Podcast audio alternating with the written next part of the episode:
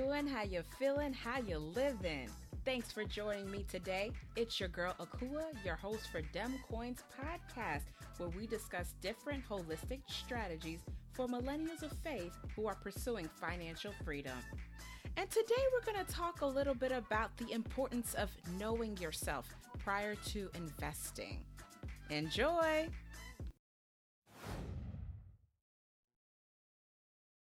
So, as I stated in a couple of episodes ago, investing is kind of the sexy part of personal finance. It's what everyone wants to do. And understandably, right? Investing is fun once you get started. And I know that there may be some people listening who might be a little hesitant. And I get it. There is an inherent risk in any type of investment, right? You're not always guaranteed to make money a huge possibility that you may lose money, but we really got to think about the alternative, right? When we think about the average interest rate on a typical savings account, it's not enough. You know, when we look at inflation, right? Inflation goes up about 2% every year. And the average savings account and even the really good ones, you should save, right? You should have an emergency fund. Saving is important. But the average savings account, the interest rate is roughly around 0.60%. And again, savings accounts are not designed to make you filthy rich. You know, they're there as backups essentially. But if that's all that you're relying on, it's simply not enough. Savings accounts aren't even beating the average inflation rate. And the rising cost of everything. Oh my God. I literally don't want to go to the grocery store anymore, y'all. Like, y'all think I'm playing. Went in the store, tried to buy some cha cha cha Charmin. Man, all my cha-cha-ching was gone. Lord, why does it cost $400.52 for some simple toilet tissue paper? And meanwhile, the Federal Reserve keeps printing out all of this money. These huge bailouts are coming for the big corporations, and everyday people get $1,500, and that's if you're working. You know, Sister Rona has taught us that none of our jobs are guaranteed. And I would hate for us to be completely bottomed out. The ability for us to be able to provide for our families to be in the hands of someone else or some other corporation and simply out of our own control. The days of working a standard job, you know, for 20, 30, 40 years. Many of our grandparents and great grandparents did that and they are comfortably retired.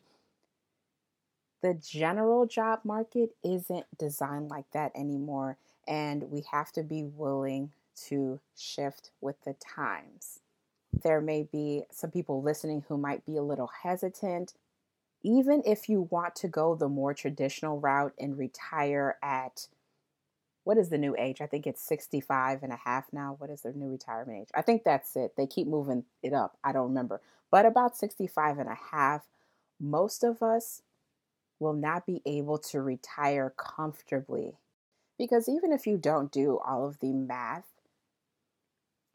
your money typically is not enough to sustain your lifestyle now for the majority of us. Some of us, God bless it. Y'all got jobs paying 200, 150K, 200,000K a year.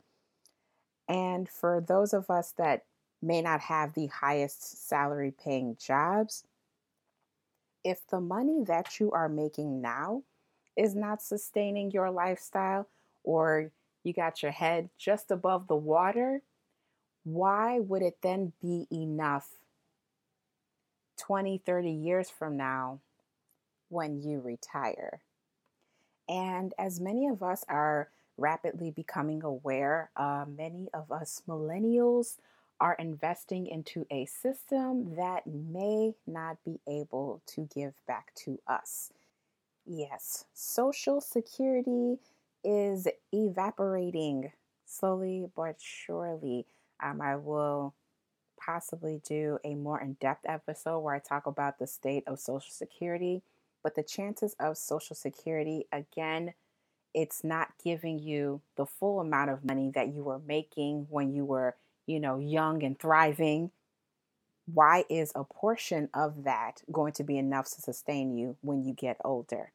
You know, I'm just asking some questions, just asking some hypotheticals.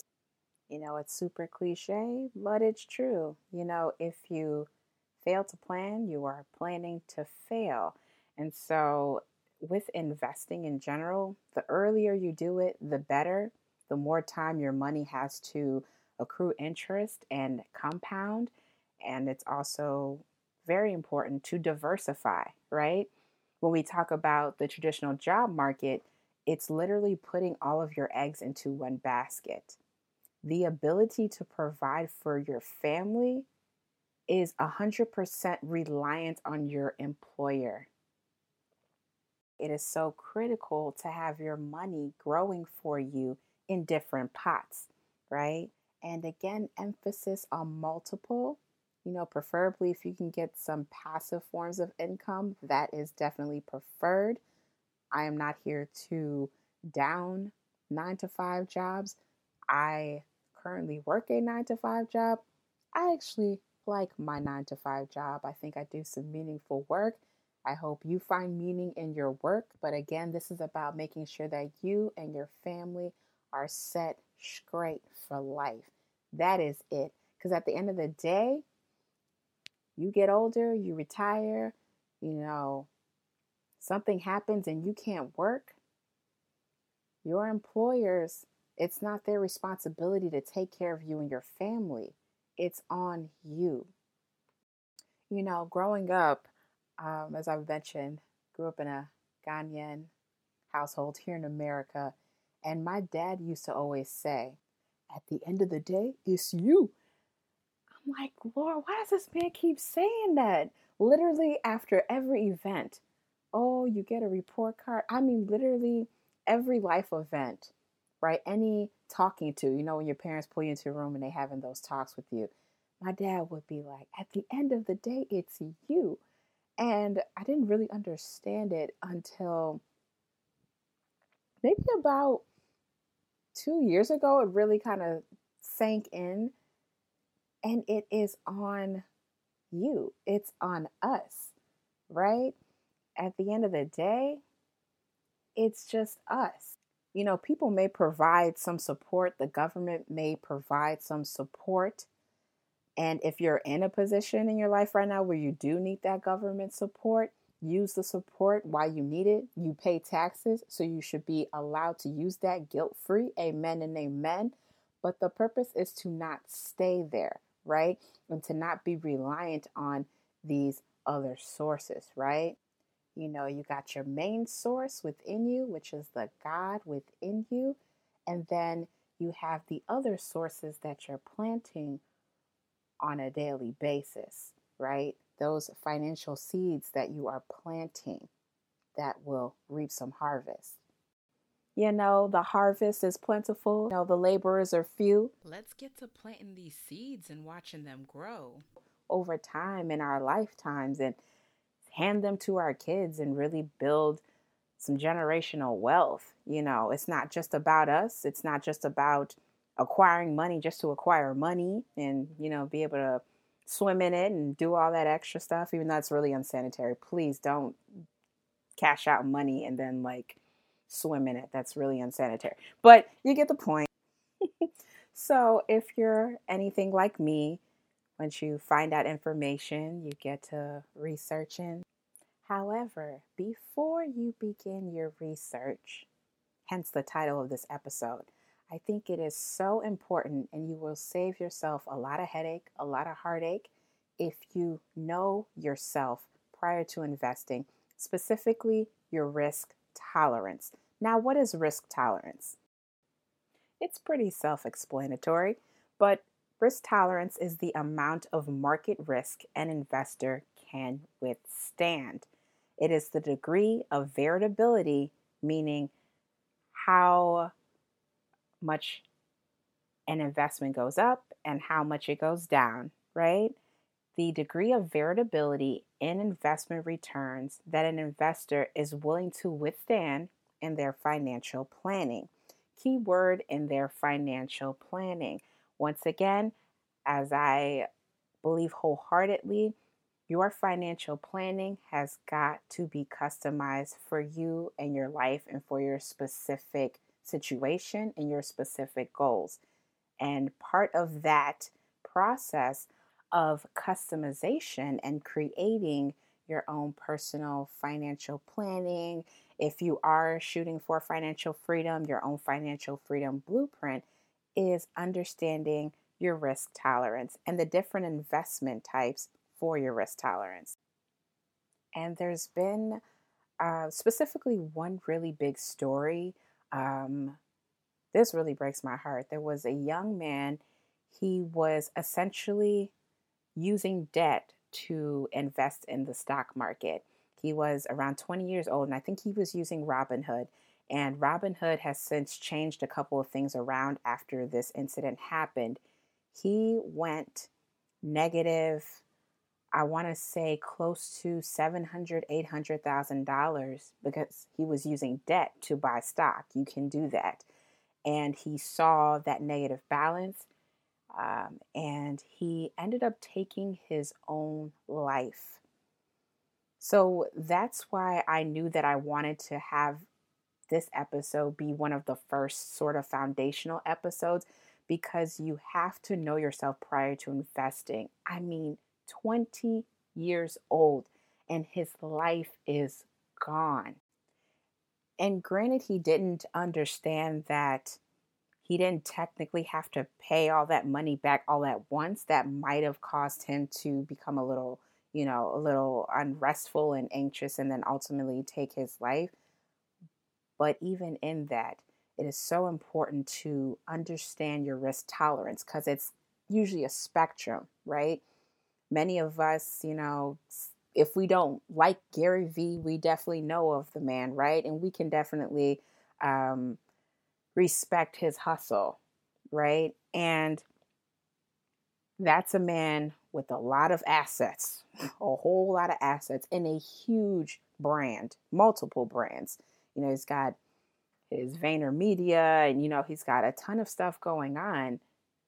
And many people want to emulate that. But do you have his risk tolerance, right? In order to get those types of gains in life, you got to have some pretty big, you have to have a pretty big risk tolerance for that type of work. And with entrepreneurship becoming a little more mainstream, there is also this sort of school of thought that in order to be successful, everyone has to have high risk tolerance. And that's not true. There are steady investments that you can do over the course of your lifetime and live a comfortable life. So, again, there are people who are on the very, very low end, and there are people on the super, super high end that will, you know, that will literally sell all of their belongings and, you know, live in a, you know, 100 square foot apartment with 10 roommates just to make some sort of dream, whether it's their own business or they are investing in someone else's business to make that dream happen. But not everybody needs to do that. See, hence the customization. So you see where I'm going with this, right? I this is part of everyone winning. It can happen. Not everyone wants the same things, and that's beautiful, right? You know, I believe in assessing your true values in life and if they're beneficial, assessing your gifts and your passions, assessing your risk tolerance, which is what today's episode focuses on, assessing your goals with deadlines, and assessing the required sacrifices that you're willing to make to get to your goals. But again, there does need to be some investing involved. You don't have to do the same investing that everyone else is doing or what's popular. but there has to be some type of investing involved. Your money has to make money for you, unless your cost of living are just very, very, very, very, very low.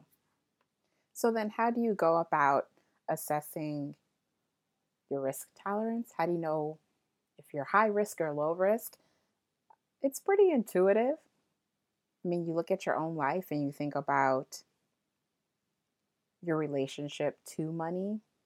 Um, do you tend to hoard and save and save and save? And if, you know, a dollar's missing, you freak out? Or are you fairly pretty liberal with your money? Um, for those of you that have started investing, you know, you see the market go down, does your heart sink? Do you freak out? Or do you just realize that that's just part of the game? And then you assess your overall gains and realize that overall you're making money, right? Because that is really kind of the, not even really the trick, but it's the fundamentals of the market. On average, the market will return anywhere between 9 and 11% if you just invest consistently and you invest in different types of investments. You know, aka putting your eggs in more than one basket. Now, my own personal risk tolerance, um, I think some of y'all can guess if you've heard the first couple of episodes. I am definitely on the higher end of the spectrum. Um, yeah, I'm, I typically am on the higher end. I typically do not freak out when you know the market goes up, the market goes down, um, because I tend to invest in broad indices and diversify and ETFs and the like. Um, my strategy currently is just buy and hold. I'm not currently doing any day trading, um, although I do have a keen interest. I've seen a couple of people and I've been thinking about it. But currently, I ain't doing all that fancy, fancy. I buy and I hold. I buy and I hold. And I think part of the reason why I remain relatively comfortable in buying and holding is because I only use disposable income. Remember when your t- parents used to tell you, don't lend out any money to anyone that you are afraid to lose. You know, if you lend, you know, cousin Day Day $50, will you be okay with not ever receiving those $50 back? And that's sort of the same mentality that I take into investing is I don't I listen, I am not interested in losing my shirt. Absolutely not. That's not that's not the life I want to live. That's not the life I I am aiming for. So I typically will only use money that I know is disposable.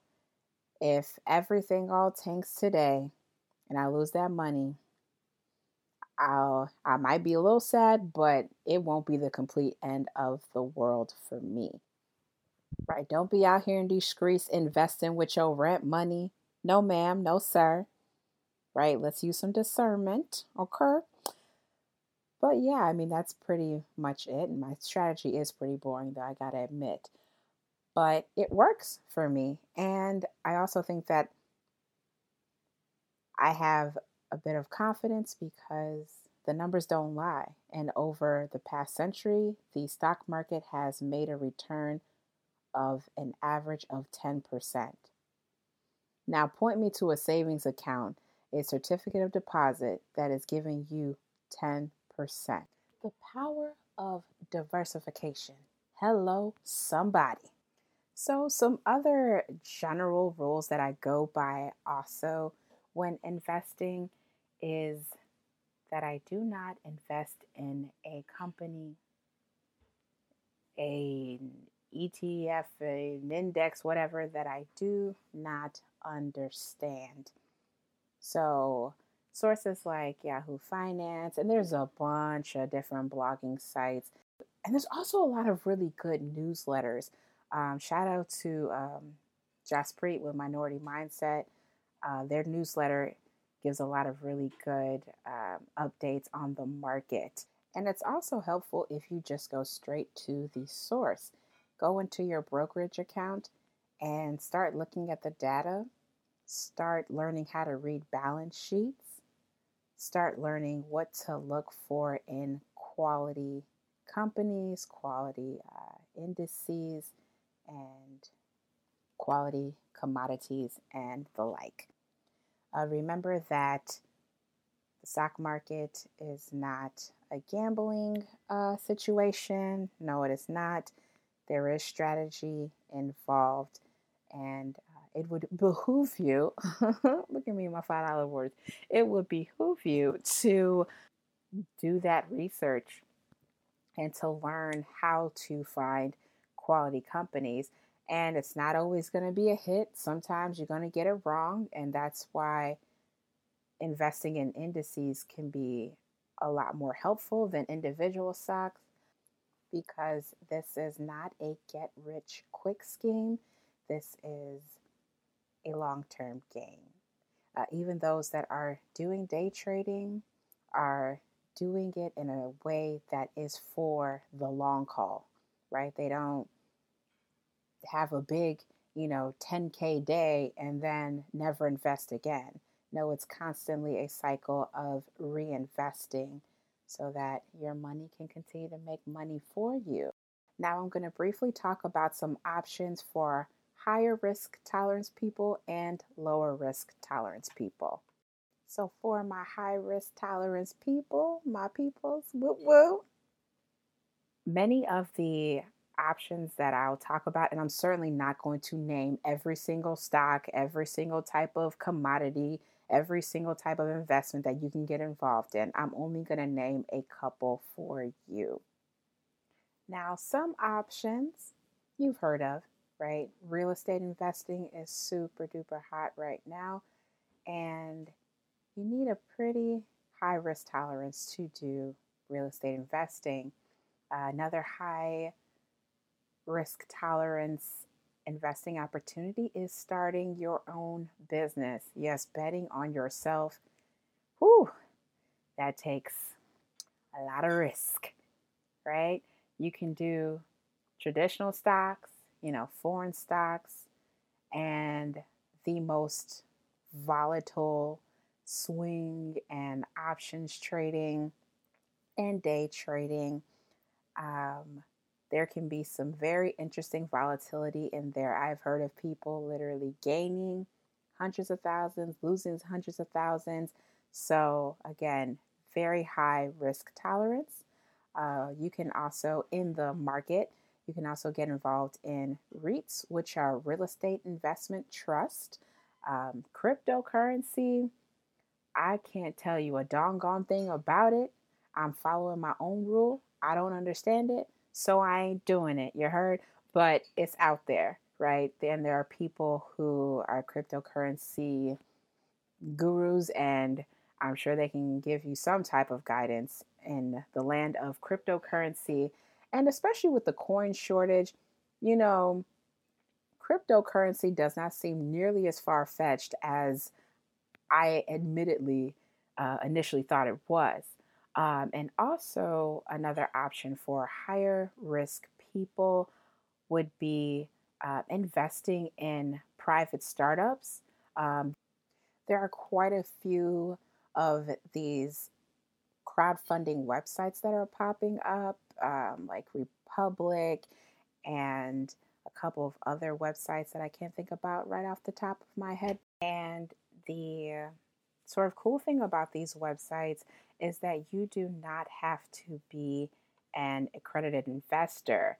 And an accredited investor is someone who either has a net worth of a million dollars that doesn't include your primary residence, or you have an income of uh, $200,000 a year for a single person for the last two years, or $300,000 if you're married. So sites like that can really help level the playing field. Um, if you discover the next Amazon, the next Google, you know, send your girl a couple of dollars. You feel me? um, just make sure that you do your research on these different sites and on the different uh, startup businesses that are generated on those sites. Now, moving on to my people on the lower risk tolerance spectrum, you know, I still got love for you, okay? Remember, you can still win and design the life you want to have with consistent investing. So, some options for some lower risk tolerance individuals. The most common is through our employers, right? Our 401ks or 403bs. That is essentially a stock portfolio. And especially if your company is matching, get that free money, honey. Okay. Um, some other options would be small side businesses, businesses where you could put them on a marketplace like an Amazon or like an Etsy, and you don't have to do as much work regarding creating systems. Thanks to the internet, a lot of those systems are already in place. So essentially, you can just focus on creating the product and putting it out there on a website like an Etsy, like a Shopify, things like that, that automate a lot of the um, sort of bookkeeping and a lot of the uh, systems that can sometimes make creating your own business or selling your own products a little difficult. Now, some people may argue that that is not necessarily investing, but it's more so a component of increasing your income. But I guess that depends on how you leverage your side hustle. You know, do you truly make a source of income for yourself out of your side hustle? And that's up to you. If it just kind of remains a side hustle that doesn't become, you know, like a really full fledged business, then that's cool too. You have another stream of income. Congratulations. But it may not necessarily be considered investing from a more traditional standpoint. Either way, it's putting more money in your pockets. And we saluting that. Amen and amen. Okay. Now, if you want to get your, your, your beak wet, if you will, into the stock market, the best way for in my opinion, low risk tolerance people to get involved in the stock market is through diversification. The easiest way to diversify is either through buying exchange traded funds known as ETFs, mutual funds, both mutual funds, you got to watch out for those fees because it is actively managed, and index funds, which are kind of everyone's jam right now. And essentially, these funds will invest in hundreds of different companies for you. So, for instance, I think Google right now, I don't know, one stock of Google is like what, like 1,000 some, some, some. I don't know. It's a lot of money. And most people don't want to buy one single stock. The cool thing about these funds is that you can buy a little piece of Google, a little piece of McDonald's, a little piece of Amazon, a little piece of this, a little piece of that and literally have diversification and have your money into a hundred different companies all at once.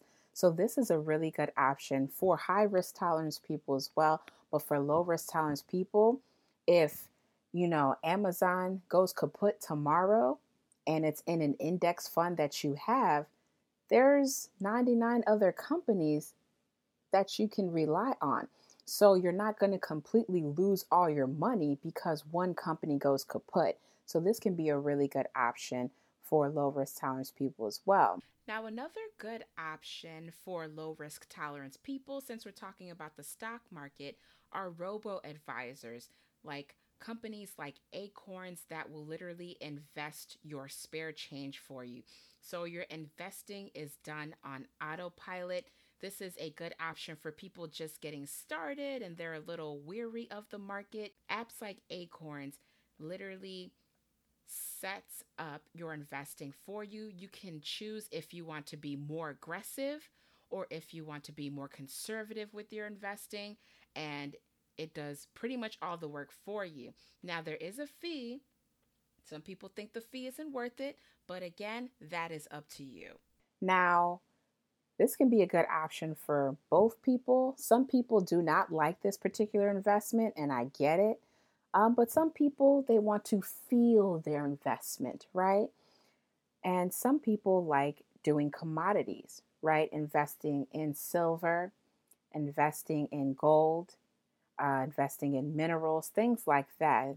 Tangible, tangible natural elements, right? So there's that option as well. So for my lower risk tolerance people, there is hope, okay? If you don't like the volatility of certain investments and of the markets, there are ways to mitigate that. And I've only named a few, so continue to do your research on the various ways to invest. So I hope this got your juices flowing. You know, for those of us who are ready to throw the rent money into the market, be wise, you know, use some discernment, you know, simmer down, you know, oh, impulsive one, you know, kindred spirits, I get it. But your enthusiasm is great, but do your research. And a random quick, you know, pro tip um, I am currently a single gal, you know, but um, if you are in a relationship, please don't go about making all these crazy financial changes without consulting your spouse. Please, please, please, and thank you. Okay. And for those of us who are a little more lower risk tolerance and you may still be on the fence, um, you know, a good man or woman leaves inheritance for their children. And how can we leave an inheritance when we're forever on the struggle bus with our finances?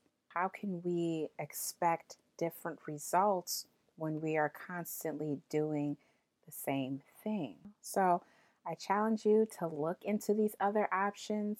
Continue to do your research because while I love investing and I love talking about investing. I don't want to see nobody lose their shirt out here in these streets.